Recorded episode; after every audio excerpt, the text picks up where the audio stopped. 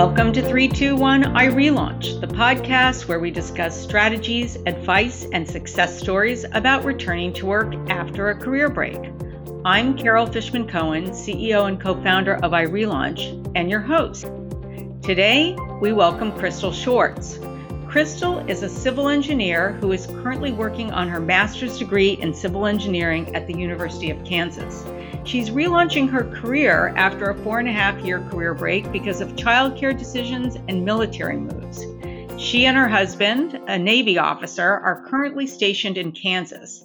And she's also working in an internship with Apex Engineers while she's obtaining her professional engineer certification. Crystal found out about the internship and first spoke to a recruiter about it at a University of Kansas job fair. However, after the COVID lockdown, when work went remote, she was notified that the internship would be canceled for that winter break. Crystal proposed a few ideas and convinced Apex to keep her internship, even though it meant onboarding remotely. We're going to hear more about exactly what Crystal said and how she's relaunching her technical career as a military spouse and while moving locations every few years. Crystal, welcome to 321 iRelaunch. Thanks for having me, Carol. Well, thanks for being here. And I can't wait to hear about how you're restarting your career. But first, I want to go back in history a little bit and hear more about what factors were involved in your decision to return to work and how did you end up going back to school for your master's degree? Yeah. Um, after being home for a couple of years, my husband and I decided that for me to return to work was probably going to be the best thing for our family. And so we kind of thought I would go back around the time all of our children were in school full time. But given our circumstances and different things in our family, we decided for me to return to work sooner rather than later. And I actually started this journey about the end of 2018 um, where I decided to go back and get my professional license and take the PE exam. That's what it's called for civil engineers. Since then, we've both just seen the experience of relaunching a career is not quite uh, linear or as easy. Mm-hmm. and so we've definitely been through a few trial and error seasons. So this right now is me relaunching a career by going back to school and trying to find a place to rebuild skills uh, through something like an internship. And so that's where we are now. And I'm really glad that we've done that. Um, I'm excited to be where I am, but it has come after a few years of being on this journey.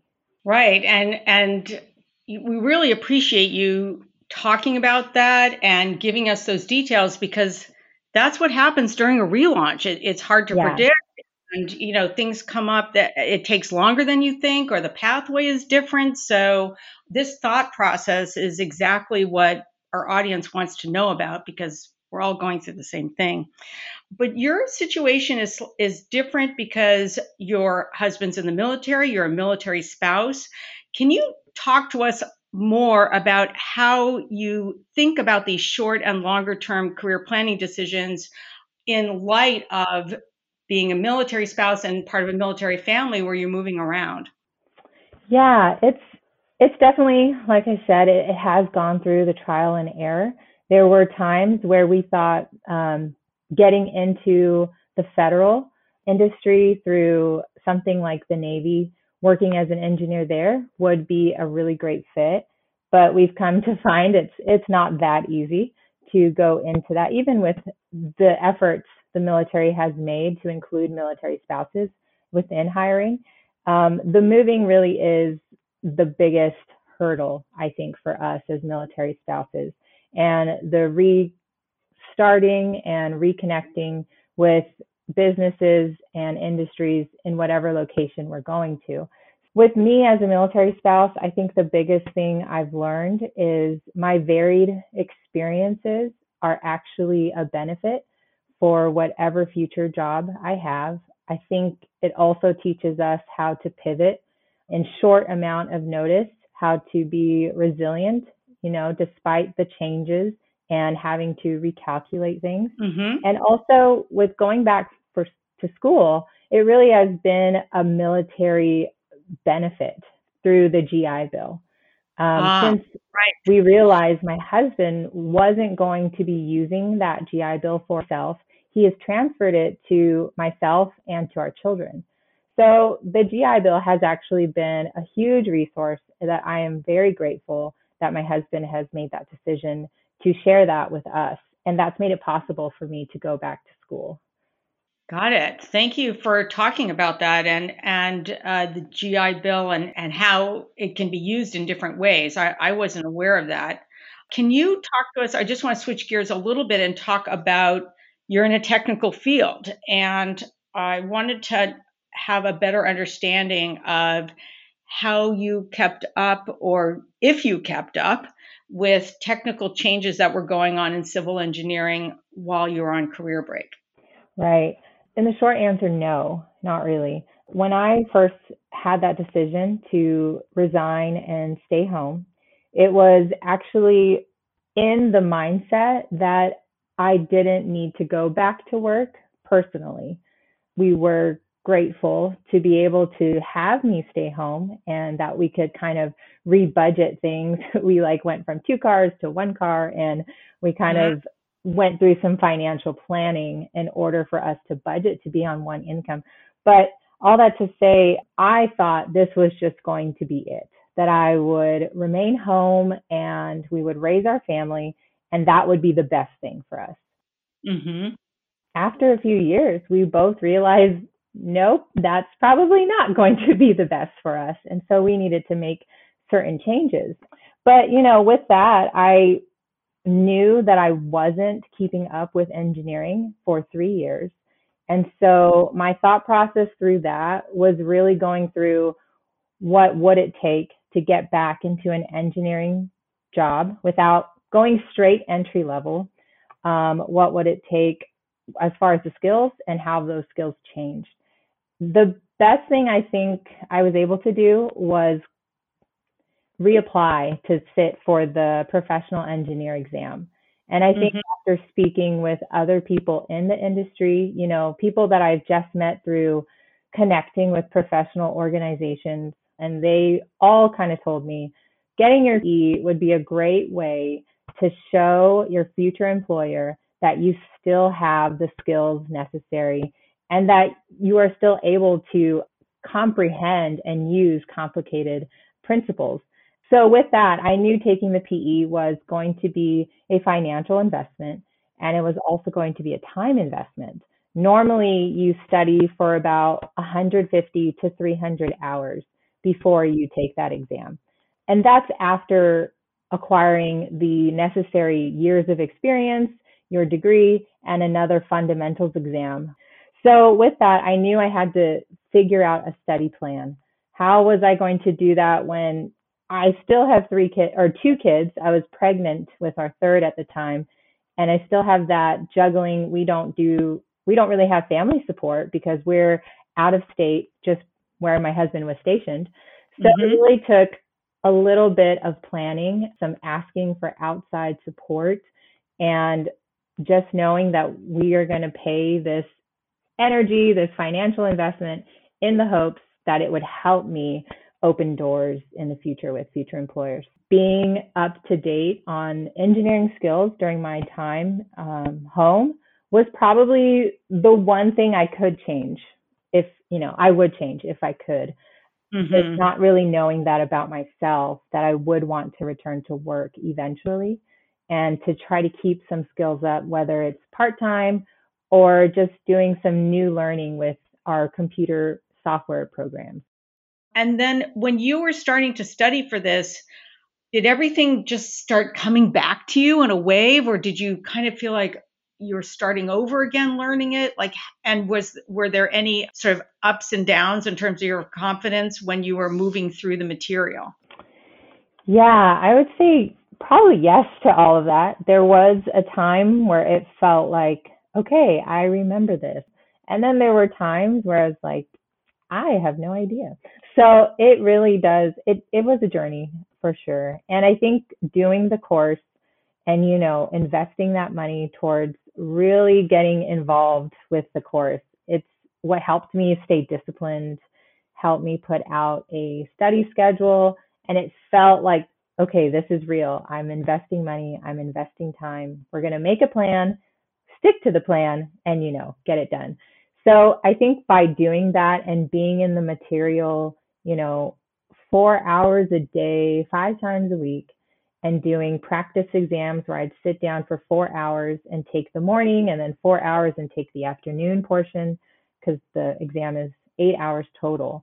Um, really testing and practicing in a um, timed setting, I think that really helped me to grasp the material and mm. to to really I guess just immerse myself. So it's almost like having a part-time job, really. Yeah, um, it, it sounds like it. Yeah. I'm just thinking about every time you're doing a practice exam, you, you really do have to sort of organize it because it's an eight hour exam. And, and it's just mm-hmm. not like you just sit down for an hour and try to squeeze that in like late at night or something. So yeah, I, I, I see I see what you're talking about. Now, when you, you you're you're in this master's degree program now, and so how does that feel back in a you know high level graduate school technical program um, after taking a career break or was studying for the um, PE exam sort of a, a, really good like getting ready to be back in the master's degree curriculum? Mm. Yeah, so the reason why I went back for a master's degree was after taking studying for the PE exam, passing the PE exam, um, oh, that, yeah, that. Okay. yeah, Yay. a huge moment. So I mean, I've heard from plenty of other engineers who have taken that exam and they felt very similar to what I felt after that day was I think I failed. Mm-hmm. like you just you just don't know and you don't want to be overconfident and yet you're like I hope I did enough to pass that exam. But anyway, so after about five to six weeks, they'll let you know if you passed the exam or if you failed. And so it's just such a waiting game and it's so nerve wracking. And then you just try to forget about it. But the day that I knew results were out, it was, I mean, I remember just being shaky, so nervous, and just telling everyone, like, don't ask me how I did. Just, just let me come to you because, yeah. you know, it's, it was my family was all like very excited for me, but I just felt like, wow, if I didn't pass this, it's it's gonna feel like another uphill battle. And thank goodness I opened up that email and it said pass. And I kid you not, I threw my phone because I was so excited. I don't know why I took it out on my phone, but I just remember laughing and crying. And it just really felt like one of those moments where it was a high. You know, you're on a yeah. mountaintop and you feel like, wow, I could do anything. Yeah. And it turned out it's not that easy. Even after having your PE and having that career break and maybe because it's also knowing I'm a military spouse and I'll be leaving, it still was not a simple step to get hired. Mm-hmm. And a couple months after I got my PE, you know, I worked on my resume. I reached out to a um, career advisor through some military resources that we have access to. And I tried, you know, I sent out those applications, really put it on my cover letter of who I was, what I've been through, and how I can, you know, be successful. And it just did not open any doors. Mm-hmm. And, you know, I really believe it just wasn't my time. After getting a no and a no and a no, after passing uh, my PE, I just was like, wow, maybe I can't go back to work. Like mm. maybe it mm. really is this hard and I just need to do something else, you know, and I thought about that. But, you know, I tried again and I went to a career fair in person. I was eight months pregnant and I had, you know, had the big belly and I knew I was probably waddling because, you know, it's about that time. But I really had it in me to like, okay, I'm just going to go to this career fair and talk to some people, give them my resume, tell them what I can do. If something happens, it happens. If not, it won't. Mm-hmm. And I mm-hmm. also knew that we were planned to move um, six months after that point to another state. So looking at a career fair that's hiring locally, I didn't go in thinking, oh yeah, they'll hire me and let me work remotely. Anyways, going to that career fair, I actually talked to a couple managers and they were excited for me and they were actually very supportive. Um, they knew I was going to move out of state, but there was another Navy base nearby. So there was a possibility to bring on board. Um, so that was really exciting. And I couldn't wait to hear more from them. But it was kind of a long time. You know how it goes. You meet yeah. people and things get busy. And, you know, they didn't give you a job offer right at that moment. So you don't actually know how it's going to go. Suffice it to say, we went through an up and down roller coaster of back and forth emails, of talking to different managers. They, I felt like they really did try, but the gap in my career break and the different jobs that I had taken just due to the fact that's what was available when they sent my husband to another place. Mm-hmm. Those types of jobs just didn't equate to enough value for them. I see. And my PE wasn't quite enough to. So with that, they both, these two hiring managers, both just could not actually get it to work out for me. And it was really tough because we had kind of drawn it out over six months. And when it came right down to the wire of us moving to that state, the Navy actually changed our orders anyways. Wow. So we did not end up going to that state and that job did not work out. But okay. at that point is when is when I really felt like I need to figure out a new plan. Mm-hmm.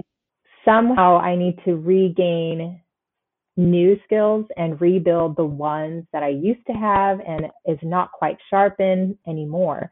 After we found out that my husband was going to go for his master's and we were going to be here for two years. It was actually my husband's idea for me to go back to school too. You know, when you have a family, you just have so many more things to think about. And it's not just my career and my time. It's, well, what about our children? What about our needs as a household? So with that, he we kind of talked about it and we thought, okay, that still sounds like a good idea knowing that my husband does enjoy the military. He believes he's going to be in it for the career and that it would help me get to a certain spot that would open more doors. So with that, we we decided, yeah, we're going to contact KU. We're going to contact the civil engineering department and talk to them about how to get enrolled, um, well, how to apply, and then how to get enrolled in school and to be done within two years. So all I know it's a long story, but all that to say, you know, this relaunching career has not really been some linear um, experience, as so many of your listeners and the Re- iRelaunch community understands. It is definitely up and down, and it requires a certain attitude of resilience. Yes. And a certain attitude of, okay, so what else can I do?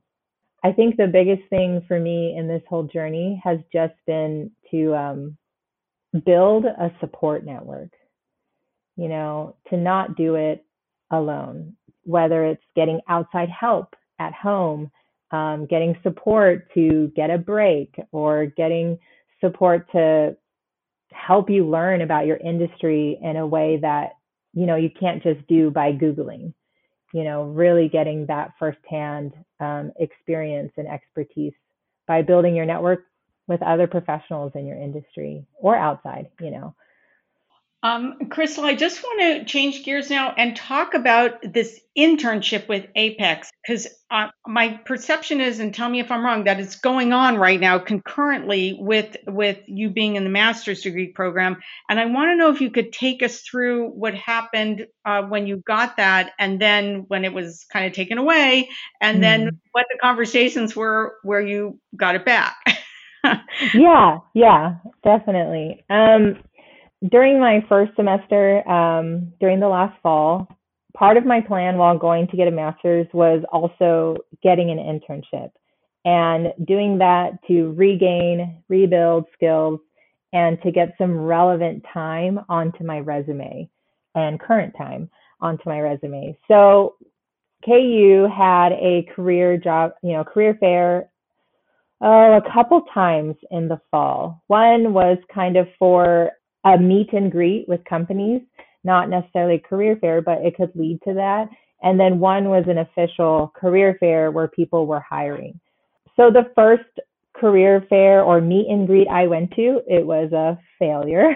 I did not do well at meeting and greeting people virtually. It was a both of these were online virtual career fairs. I just want to point out two things. First of all, you get to go to this because you're a student. You go to the meet and greet and the yes. career fairs because you are a student. So this is like a byproduct of being yes. in, uh, re- registered in a college or university educational program. So I just wanted to say right. that. And the other thing is, you said like this first meet and greet was a failure it i guess you could look at it as a failure. I understand why you say that. But also immediately it taught you something to do yes. something different the next time. So in that way maybe it wasn't a failure. That's exactly right. Because the first one even though it was this you know very casual thing um, it was virtual and it was just a meet and greet i think it was a great time for me to just to fail in a sense of to not do it well so that I could see um, different things about myself. You know, any kind of negative talk that I've had in my head just from going through the experience I've gone through and feeling that low confidence, low self esteem, you know. Hold on for a second. Sorry, I'm sorry to interrupt again, but I just want to make sure that we capture something that you talked about. This is a virtual meet and greet. And so, yes. you know, age of COVID, things are virtual, things may stay virtual. Can you tell us what happens in a virtual meet and greet? Do uh, like there there are company representatives and and students and everyone like goes around and introduces themselves or like what actually happens? yeah, so the first meet and greet, we all kind of went into the same virtual call, I guess, where you see everyone's face you know, different people. It can feel overwhelming because there are so many people there and you don't know anyone. But after we were in this one call, we actually had breakout rooms.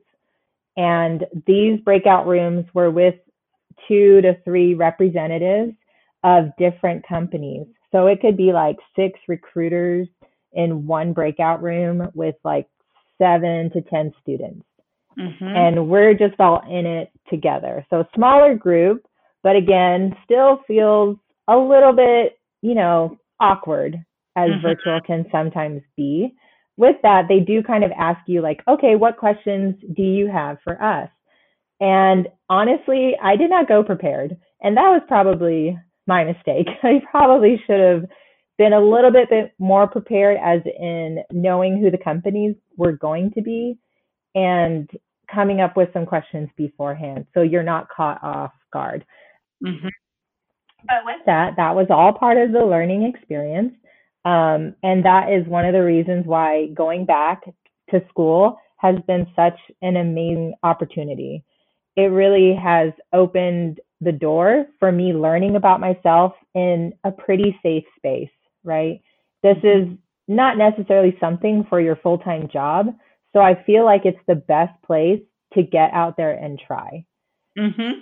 It's really just fine tuning communication skills and fine tuning what kind of career I'm really wanting as a goal, um, mm. because that has definitely changed as well. With that, the second career fair that they had was a official one, I guess, where you will go into a chat room with one recruiter from one company. This time I kind of went into it as I'm going to pick the companies I'm much more interested in. And I'm going to do some research about these companies. And then I'm going to treat this conversation like just a conversation. Mm-hmm. not going to go into it trying to prove something or expecting anything. Mm-hmm. And I mm-hmm. think that really helped my nerves. And so I went in and I found this company, Apex Engineers. I saw them online. I was really intrigued by them. And I went in, talked to um, the recruiter there, and it was really nice. I mean, she really was down to earth too. and just we had a fun conversation for a quick 10 minutes. And I just told her I am very interested in structural engineering and I'd love to learn how to design buildings. Hold on. This is so specific. Like, can you say that again? Because I, uh, one of the things we tell people is it's like, I'm not going to civil engineering. Like, say exactly what you said so people know what we mean when we say be specific. Oh, yeah. So I went into my appointment with the recruiter and I had looked up this company because they are specifically a structural engineering firm that designs buildings. Mm-hmm. So going into uh, my appointment with the recruiter, we had a really great conversation, but that's exactly what I told her was I am so interested in learning more about structural engineering and I want to design buildings. And that kind of helped her also be like, that's exactly what we do. And I would love to, you know, have you talk to our hiring manager out in the Lawrence office or the Kansas City office. So really that, yeah, having that specific idea in my mind, um, it kind of narrows down your options in a way, but at the same time, you really get to focus on exactly what you want to do. And I think that clarification really helps even the employer know that, oh, she fits in with what we do. Mm-hmm. So then what happened? Was this for an internship? And, and then yeah. did you end up getting it? Yeah. So this was for um, a winter break internship. And um, she got back to me at I think maybe like a week later, and I had an interview with the hiring manager, and he and I had a great conversation as well. And I think about a week later is when they offered me the internship. And mm-hmm. again, just so excited, so elated that I was going to get this hands on experience that is directly in the path that I want to go. However, like a couple months later, our COVID numbers had been rising. And so they decided their company was going to go back to fully remote.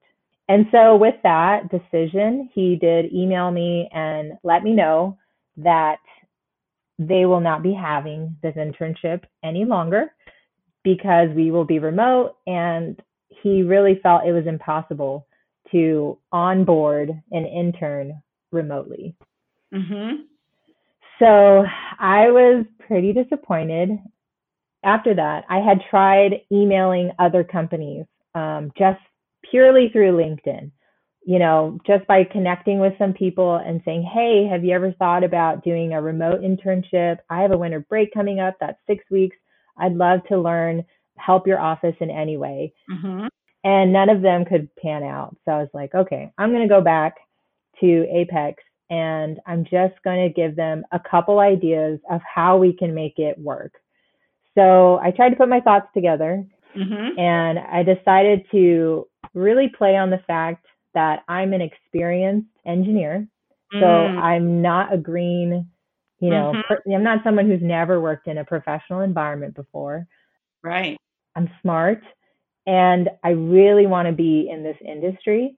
And so I kind of tried to put those thoughts into an email as brief as possible, but by asking him first, would you be willing to meet with me for 20 minutes and discuss how we can make this remote internship successful for you guys and for myself as an intern trying to gain work experience?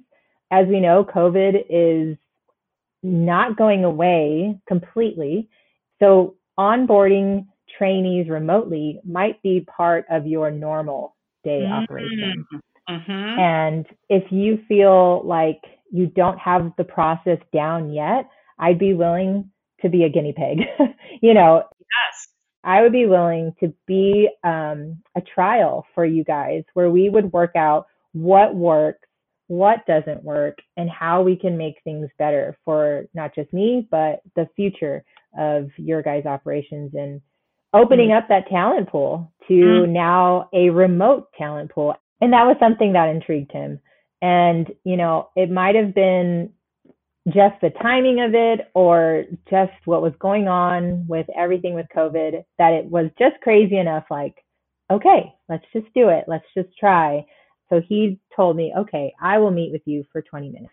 And we set up a date and I just kind of put together a really short brief presentation on PowerPoint of like those points that I kind of explained and what we would do by the end of my time. And if they wanted, we could try for a week and see how it goes. And if it's something that's just not working, we could cut it loose and just say, hey, we tried. Um, mm-hmm. So really was a no pressure type of situation. That is, there's just so much information there, and I just a message out to our listeners if you want to rewind and replay that. Sometimes um, everyone's curious about, well, what do people actually write or what do they actually say, and you essentially just scripted out for us what you included in that email communication that was so effective in starting this communication again and ending up with you getting the internship. So I, I love it, and and there, there's so much quotable language in there. And thank you for sharing that, Crystal. Um, we're running out of time now, and I want to uh, jump to a couple of last questions that are really more focused on advice. And I want to know if you can first give any particular advice specifically for other military spouses who are trying to maintain some kind of career continuity while making frequent moves. Yeah, I think, you know, as mentioned a little bit before, the military does have quite a bit of resources for military spouses, whether that is focused hiring in the federal agency or whether it's career advice and resource just through military military affiliated agencies and whether it's through the GI Bill.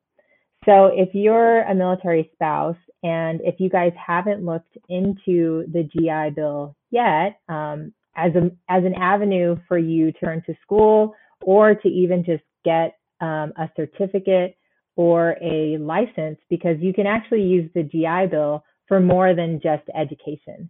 You can use it for beyond education, licensure, certification, or like year long certificates that you can get at the graduate level.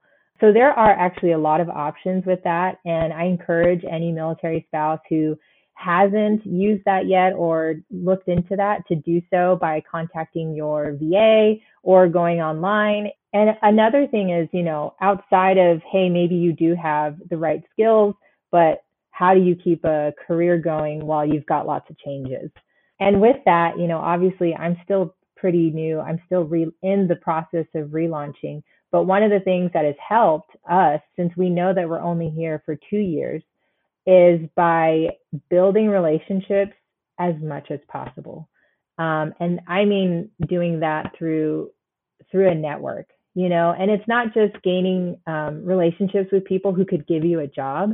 It's really gaining relationships with people in your industry so that you can just keep the conversation going about, hey, what's trending in our industry? What's important for these companies? Um, and and what are the challenges that are coming and what are the things they do well? And when you learn all that about your specific industry i feel like that gives you a good amount of knowledge to know how to work on things yourself. You know so that when you go for that job or when you get um, into a company you know how to leverage your experience in a way that they they can keep you on even if you move you know? And the more that we go into um, this new mode of operations where remote work is much more possible, um, the more possible it is for military spouses to do that.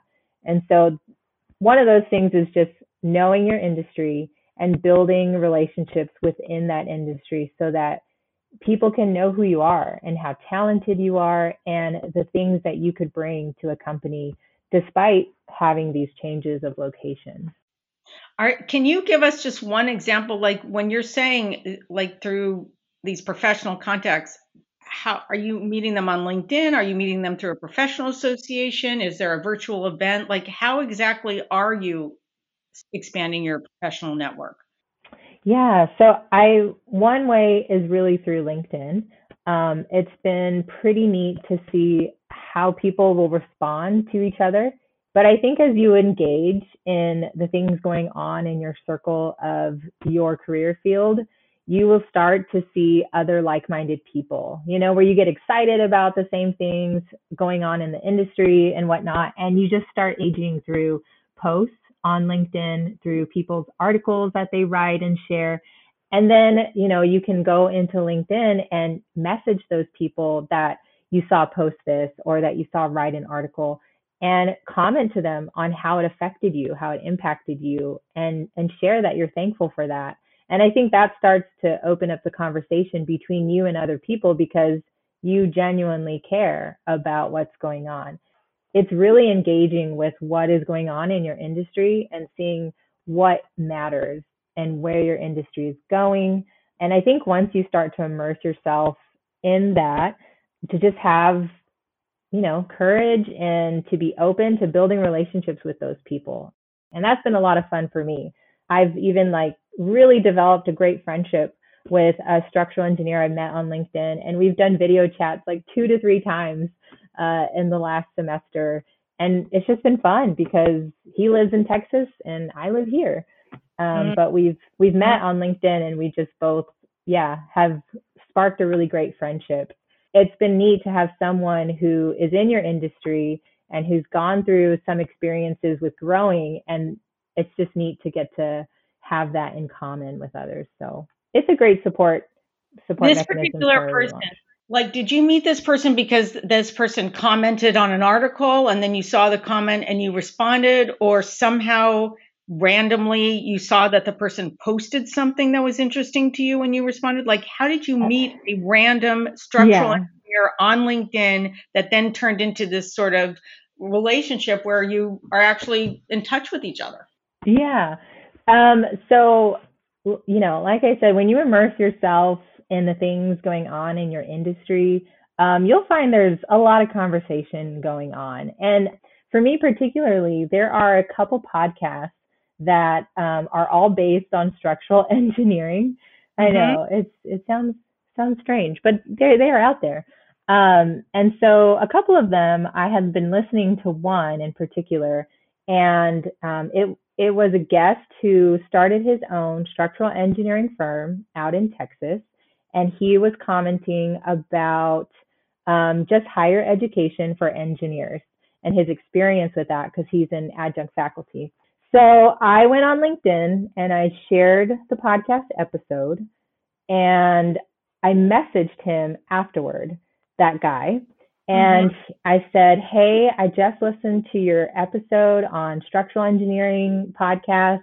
I really love these points because you really brought in, you know, really he was talking about structural engineering career being a part of the higher education, even after they leave school. And so, anyways, he and I got to talking, and I asked him if he had any advice, and he, you know, was very gracious, like, oh, yeah, this is my advice, blah, blah. And he had talked about another engineer on his podcast that he got to come work for him. So I asked him, I was like, so I heard you talk about this guy. Would he be interested in in like doing some kind of event at KU where he talked to engineers or students? And he's like, oh yeah, absolutely. So uh, he gave me his email and I emailed him. We hopped on a video chat and we just had a really, I don't know, like similar personality or something. And we just had a lot of fun talking.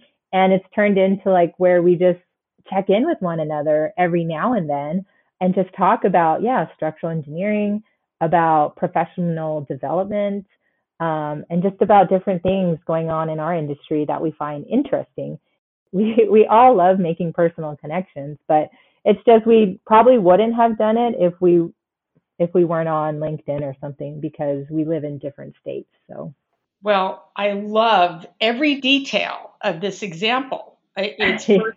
I mean, it's virtual. It started with you listening to a podcast, being enterprising yeah. enough to get in touch with the person on LinkedIn, and then you know one thing led to another, and that is exactly what we're talking about when we're talking about networking and people are so are confused by it. it's like well what do you mean by networking mm. and how does it hmm. actually work especially in a virtual environment this is a perfect example so i, I am so glad that you put that out there in in the detail that you did um, crystal i want to wind up by asking you the question we ask all of our podcast guests and that is what is your best piece of advice for our relauncher audience even if it's something we've already talked about today? Yeah, I would really say that that example that I shared about getting immersed in your industry and knowing what your industry is about and what impacts those companies involved. Um, I think you becoming an expert on those things really helps clarify, you know, not just what kind of job you'd like to get, but the vision behind your career. And I think the clearer that you can get that vision of really what you want to do really helps you to identify the type of skills that you want to develop. And it gives you a lot of confidence when you know, yes, this is where I want to be and this is what I want to do. And I think employers and other uh, people in the industry really respond to that kind of excitement and enthusiasm. And it really doesn't come unless you know what you're talking about, right? I've definitely heard a couple people tell me, um, your heart cannot love what your mind does not know. Mm. And so I think the more that you spend knowing this the industry you want to get into and the career is all about getting to know the people who are in it, you know, what kind of job they do, what skills they find important, and who these companies are and what's important to them so that you could bring that value to them and they can see that. Um, and if you don't know, then the best thing to do is really by asking questions of other people who are in it.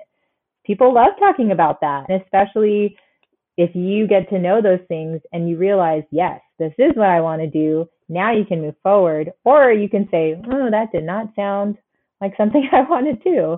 So right. I can figure out something else, you know, but I just think, yeah, the more you know, the more you'll find what you really love. Excellent advice. Well, Crystal, thank you so much for joining us today. Thank you, Carol, for having me. And yeah, thank you so much for all the work you guys do at iRelaunch. I've been a part of the community for a while and it's, it's been great encouragement. We appreciate you saying that. And thanks for listening to 321 iRelaunch, the podcast where we discuss strategies, advice, and success stories about returning to work after a career break. I'm Carol Fishman Cohen, the CEO and co founder of iRelaunch, and your host. For more information on iRelaunch conferences and events, to sign up for our job board and access our return to work tools and resources, go to irelaunch.com. And if you like this podcast, be sure to rate it on Apple Podcasts and your favorite podcast platform. And be sure to share this podcast with a friend on Facebook, Instagram, and other social media. Thanks for joining us.